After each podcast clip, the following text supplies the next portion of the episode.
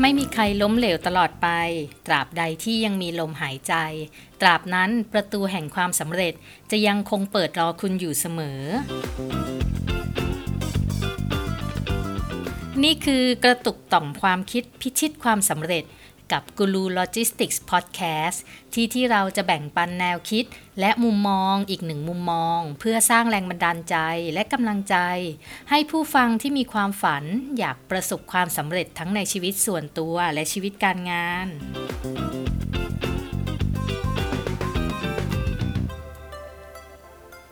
สวัสดีค่ะ ยินดีต้อนรับสู่ กระตุกต่อมความคิดพิชิตความสำเร็จกับกูรูโลจิสติกส์พอดแคสต์ค่ะ วันนี้เราจะมาคุยกันถึงเรื่องน้องธันย์คิดบวกค่ะ เมื่อหลายวันก่อนเห็นโพสต์น้องธันย์เด้งขึ้นมา แจ้งบอกแฟนๆว่า ตอนนี้จบปริญญาตรีแล้ว ดีใจด้วยนะคะน้องทันหลังจากพบอุปสรรคมากมาย แต่น้องสำเร็จในการเรียนตามที่มุ่งมั่นได้ ชื่นชมยินดีมากค่ะ วันนี้เลยจะขอหยิบยกเรื่องราวของน้องทันมาเล่าให้ฟังกัน เพื่อเป็นกำลังใจและแรงบันดาลใจให้กับทุกคนค่ะ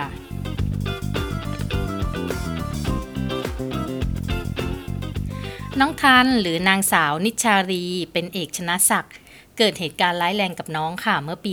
54 โดยตอนนั้นเนี่ยน้องธันย์เป็นแค่เด็กนักเรียนชั้นม .2 โรงเรียนจุฬาภรราชวิทยาลัยจังหวัดตรัง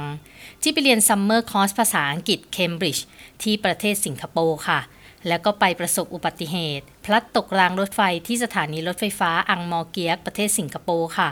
ก็เลยเป็นเหตุให้รถไฟฟ้าทับขาขาดทั้งสองข้าง จนต้องตัดทิ้ง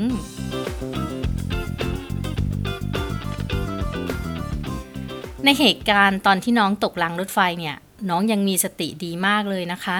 ร้องขอความช่วยเหลือให้คนมาช่วย โทรไปแจ้งบ้านกาเดียน ซึ่งเป็นครอบครัวอุปถัมภ์ว่าประสบอุบัติเหตุ รถไฟทับขาขาด แถมโทรไปบอกเพื่อนอีกด้วยว่าไม่ได้ไปตามนัดแล้ว เพราะประสบอุบัติเหตุกำลังไปโรงพยาบาลฮึสติดีสุดๆ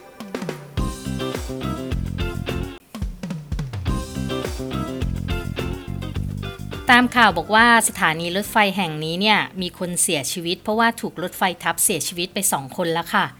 สถานีรถไฟไม่มีเครื่องกั้น หรือว่าเครื่องป้องกันเวลารถไฟมาเทียบชานชลา ก็เลยทำให้เกิดอุบัติเหตุหลายครั้ง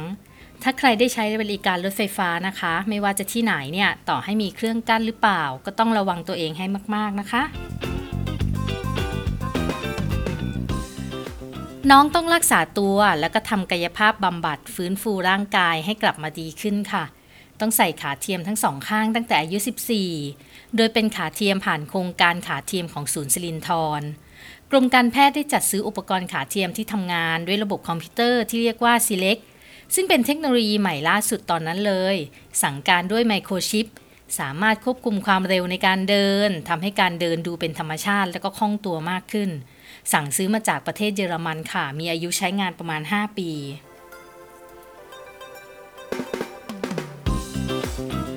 สำหรับการรักษา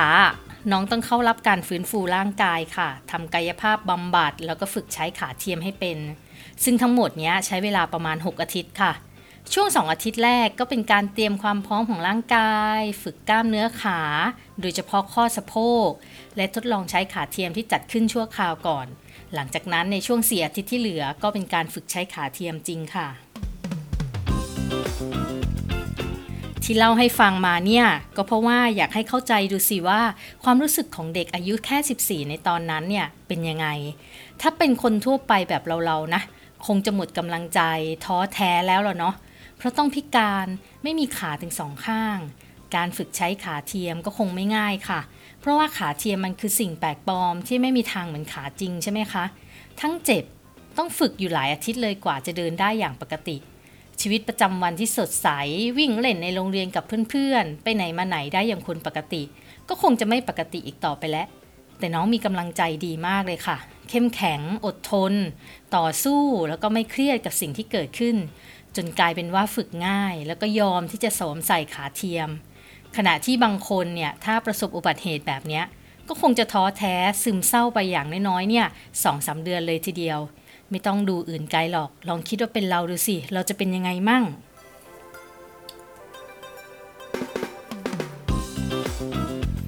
น้องทันได้เล่าไว้ในโซเชียลหลังจากนั้นค่ะ ว่าน้องใช้เวลากว่า 5 ปีเลยกว่าจะได้กลับมาเดินได้อีกครั้งค่ะ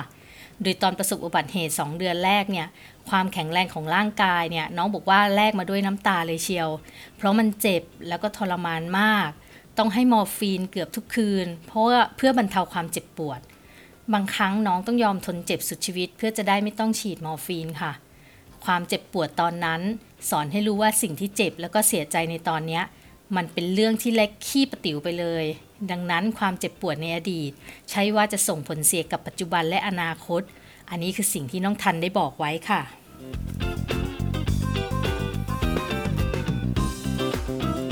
น้องคิดมาตลอดค่ะว่าใครหลายคนมักจะคิดว่าพอไม่มีขา ก็จะไร้ซึ่งความสามารถในการทำอะไรที่มันลดน้อยลง แต่น้องทันพิสูจน์มาด้วยตัวเองแล้วค่ะว่าไม่มีอะไรลดน้อยลงเลย มีแต่เพิ่มขึ้น แล้วก็พิเศษกว่าเมื่อก่อน โดยน้องเขียนเล่าให้อ่านหลังจากได้ไปเรียนนำน้ำมา สุดยอดจริง ๆ ค่ะ นี่คนธรรมดาให้เรียนว่ายน้ำนะ ยังตีขาว่ายแทบแย่ แต่น้องใช้ขาเทียมดำน้ำสุดมาก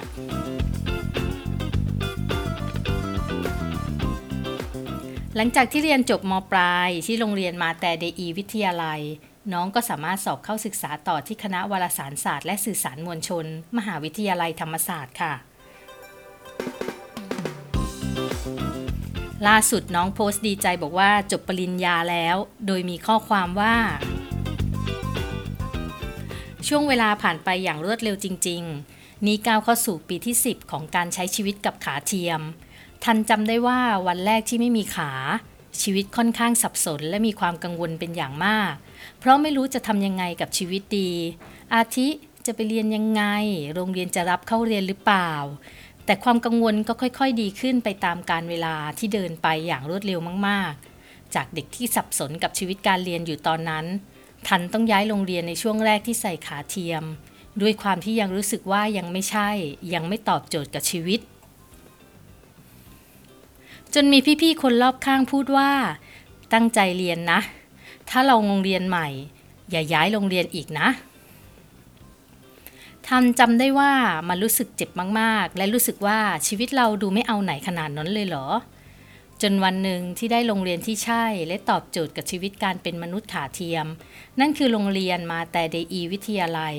มันทำให้เรามีความสุขมากๆ ได้ทำในสิ่งที่รัก ได้พบเพื่อนที่รักเรา ได้เจอคุณครูและพี่ๆในโรงเรียนที่ยอมรับ และเข้าใจในตัวเรา ทำให้ทันมีความสุข และรู้สึกว่าช่วงชีวิตมปลาย ผ่านไปอย่างรวดเร็ว และไม่เคยคิดจะย้ายโรงเรียนอื่นอีก และจนช่วงชีวิตมหาวิทยาลัย ทันได้เลือกเรียนคณะวารสารศาสตร์ และสื่อสารมวลชน มหาวิทยาลัยธรรมศาสตร์ ทันได้เรียนในสิ่งที่รัก และสิ่งที่เรียนส่งเสริมกับงานที่ทำต่อยอดชีวิตให้มีความสุข จากเด็กปีหนึ่งจนถึงปีสี่ไม่มีวันไหนเลยที่รู้สึกแย่หรือว่าไม่ดี แม้ว่าในระหว่างเรียนจำได้ว่า เคยนั่งวีลแชร์ไฟฟ้าแล้วอยู่ๆฝนก็ตกใส่อย่างหนัก ด้วยความกลัวขาเทียมเปียกเลยกดวีลแชร์ซิ่งไปอย่างไว จนตกลงไปในโพรงต้นไม้ เคยนั่งวีลแชร์ไฟฟ้าไปเรียนอยู่ๆยางก็แตกทำให้ไปเรียนสาย แต่ก็ไปเรียนทันเคยใส่ขาเทียมเดินไปเรียน อยู่ๆขาก็แบตหมด เดินต่อไม่ได้ต้องรอให้เพื่อนมารับกลับฮ่าฮ่าเคยใส่ขาเทียมแล้วหกล้มกลางโรงอาหาร อับอาย แต่เป็นประสบการณ์ชีวิตที่ดีนะ สนุกดี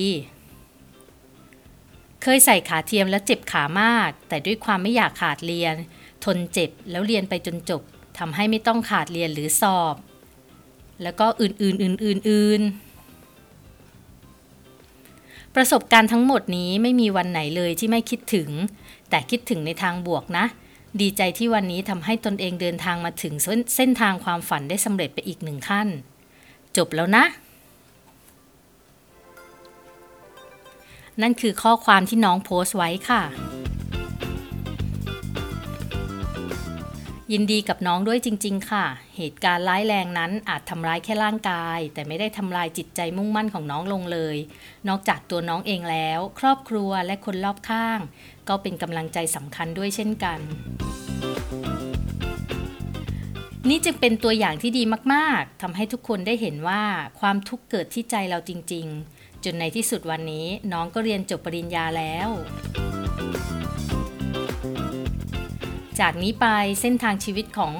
น้องยังไม่ได้จบแค่นี้ค่ะ ยังเหลือหนทางอีกยาวไกล แต่แน่ใจว่าความคิดบวกและมุ่งมั่นต่อสู้ให้ผ่านทุกช่วงเวลาไปได้ จะทำให้น้องไม่ทุกข์กับมันมาก และสุขกับสิ่งที่เป็นค่ะ หวังว่าเรื่องราวน้องธันย์จะเป็นกำลังใจและแรงบันดาลใจให้ใครที่กำลังท้อแท้ในการต่อสู้กับชีวิตนะคะ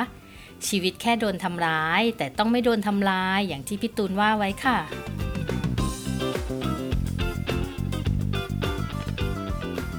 ำหรับวันนี้กระตุกต่อมความคิดพิชิตความสำเร็จกับกูรูโลจิสติกส์พอดแคสต์ต้องไปก่อนค่ะ